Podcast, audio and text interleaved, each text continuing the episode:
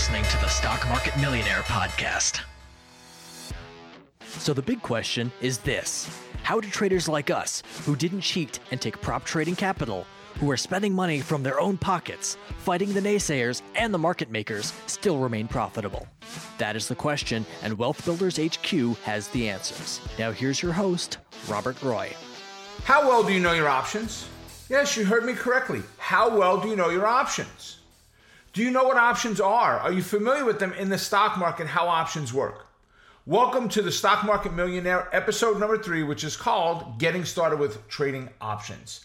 Now, if I go to a party or any environment where someone might not know me and you're kind of introducing yourself and getting to know the people there, and someone asks, What do you do for a living?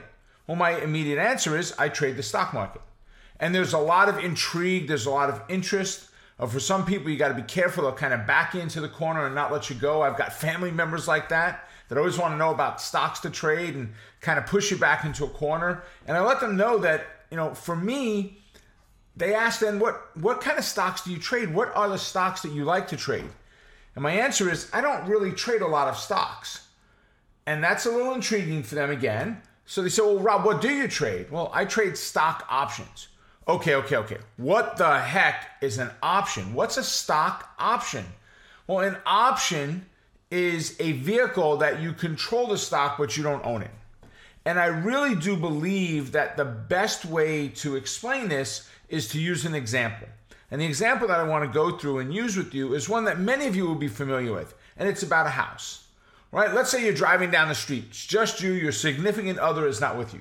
You're driving down the street, you guys have talked about buying a house before. And all of a sudden you, you see this house, you slam on your brakes from, from 50 feet away, you say, that is the house. You jump out of the car, you get to, you see the front of the house, you kind of walk around without stepping on the property just to see how much of the back you could see the yard, the side, and so forth. You love what you see. You ring the doorbell. Hey, I saw your for sale by owner sign. I'm very interested in your home. Can I take a look? Absolutely, come on in. You come in the house, you look around, you go, My goodness, this is awesome. I love what I'm seeing in here. I'd like to make an offer on the house. Now, here's the thing the owner wants $400,000 for the home. You know you don't have the $400,000. Well, wait, don't you need to check with your spouse? No, no, no, no. This house is so good, your significant other is going to say yes as soon as they see it. They want this one more than you do. Mr. and Mrs. Owner, I don't have the $400,000 today, but I think I can get it. So here's what I'd like you to do. I would like you to take your home off of the market for the next 30 days. Why would I do that for you? Well, I'm going to pay you. You're asking $400,000 for the house. What if I were to give you $5,000? You take the home off of the market and agree to sell it to me within the next 30 days for $400,000 plus the five I already paid you. The five is not a down payment.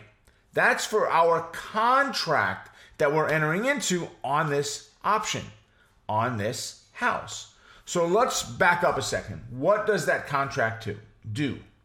That contract gives me the right, but not the obligation, to buy or sell the house at a set price, $400,000 on or before a set date, 30 days from now.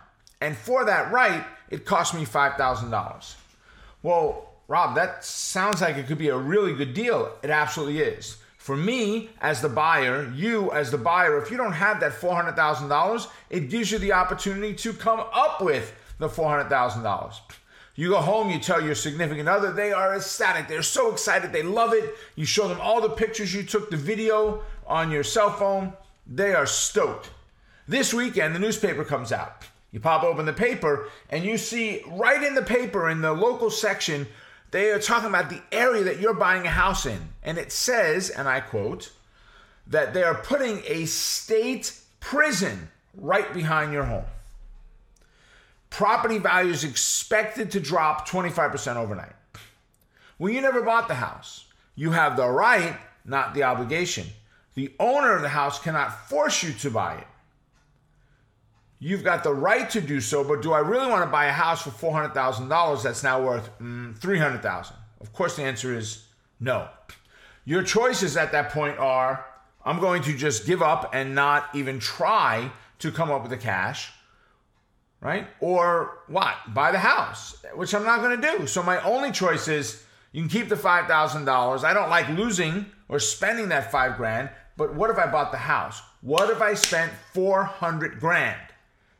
I'm out $100,000 overnight.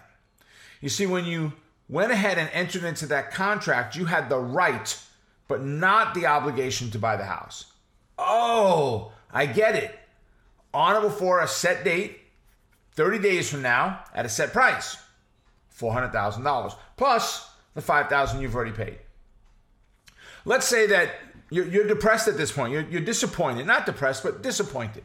Let's say that next week you're in the same newspaper and it says, correction, Last week's story about a state prison, no, no, no. That's going in the town over from where you were.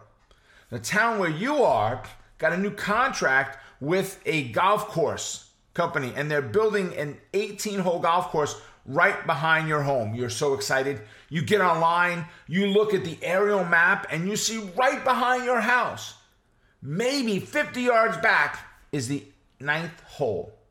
You're so excited. Property values expected to soar 50% overnight. Well, wait a second if you were the owner of the house, would you want to back out of that deal? You would want to back out of the deal if you owned it. How about the person that entered the deal said, "I want the, I have the right to buy it. I would like to consider buying it. Do you want to back out?" No, no, I don't want to back out. Well, the owner can't back out. You have the right, but not the obligation. The owner has an obligation. They're obligated to sell you the house at four hundred thousand dollars. If you turn around, you already paid them five you pay them another $400,000. You spent 405000 You now sell the house at $600,000. You made $195,000 profit. Now remember, you had the right but not the obligation to buy the home at a set price on or before a set date. And there was a fee for that, $5,000. Well, that, ladies and gentlemen, is what an option on a stock is. I have the right but not the obligation to buy the stock at a set price on or before a specific date.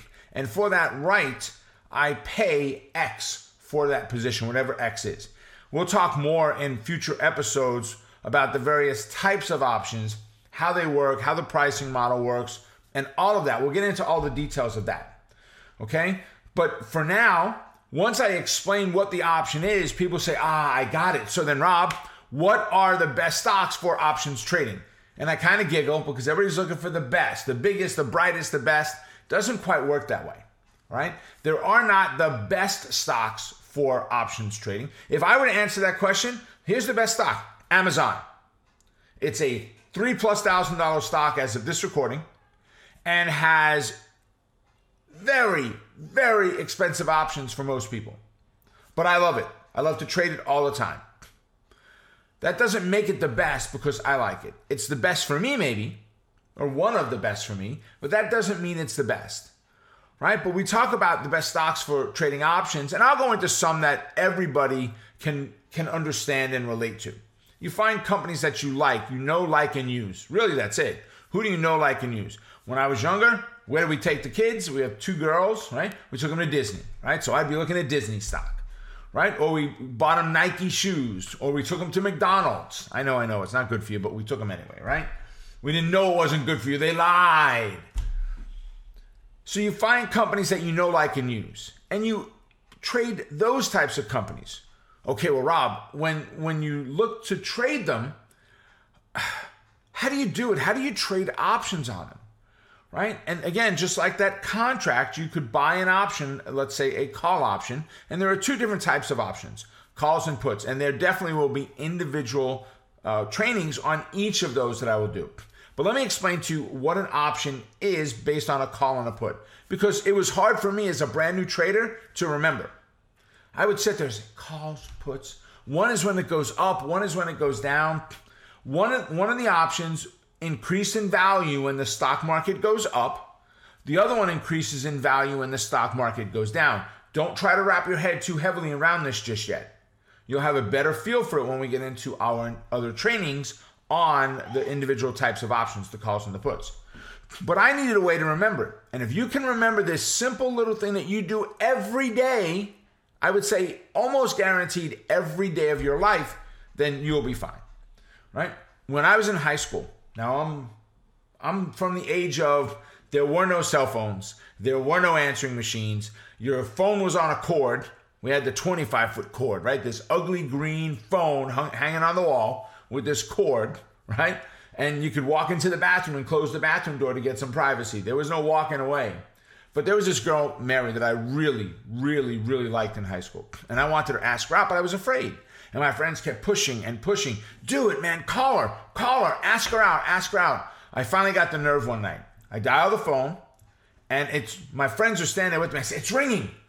And as they're standing there, right, the phone gets answered. Right? So what did I have to do to, to make this call? I picked up the phone to place a call. So when you buy a call option, you want the stock to go up. With a call, you want the stock to go up. So I'm on the phone now, and Mary answers. I recognize her voice. My heart is pounding. And I said hello, and it's Rob. And all of a sudden, she hung up. True story. Okay? So I looked at the phone, and I was done now. So I put the phone down. When you buy a put option, you want the stock to go down. Again, don't try to wrap your head around too much of it. Just get really good at understanding call up, put down. For some of you, I promise you, this would be you next week. You'll be looking around, see if anybody's watching, and you go, Got it. And if you think it's a silly method, that's fine. I needed this to help me remember it. If it helps you, awesome. If it doesn't, awesome, right? It worked for me. That was the important thing right? So to trade them, you trade them directionally. If you think the stock is going up, you trade a call. If you think the stock is going down, you trade a put. Right? But you really need to make sure that you understand the top option trading strategies. Right? There are ways to trade them properly, right? And to properly have puts and calls explained to you or to explain them to somebody else, you've got to have some knowledge, some understanding of how they work. And that was the idea of what we're doing here is to give you that base knowledge, that base understanding of what options are and how they work. For right now, if you can remember, an option gives you the right, but not the obligation to buy or sell a stock, depends which side of the market you're on, at a set price on or before a set date.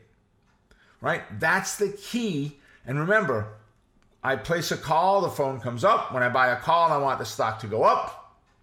When I buy a put, I want the stock to go down. I know some of you that are younger than I look at me saying, What does this mean? That was the shape of a phone, right? Not these that are out there now. These, right? Had a cord attached to it. Okay. So there you have it, ladies and gentlemen. I hope this was helpful for you. Now remember, stay focused on the quest to becoming a great trader. Keep crushing it. And always remember, folks, you're just one trade away. I will see all of you at our next episode. Take care for now. Bye. You've been listening to the Stock Market Millionaire podcast. If you found this episode helpful, we'd love for you to subscribe, rate, and leave us a review. You can get trading tips like this every week in our free live weekly training called Power Hour. Every Monday at noon Eastern, Rob analyzes the S&P 500, discusses the hot stocks trading that you should be watching, and analyzes your stock picks. To sign up for Power Hour and so much more, visit our website at wealthbuildershq.com.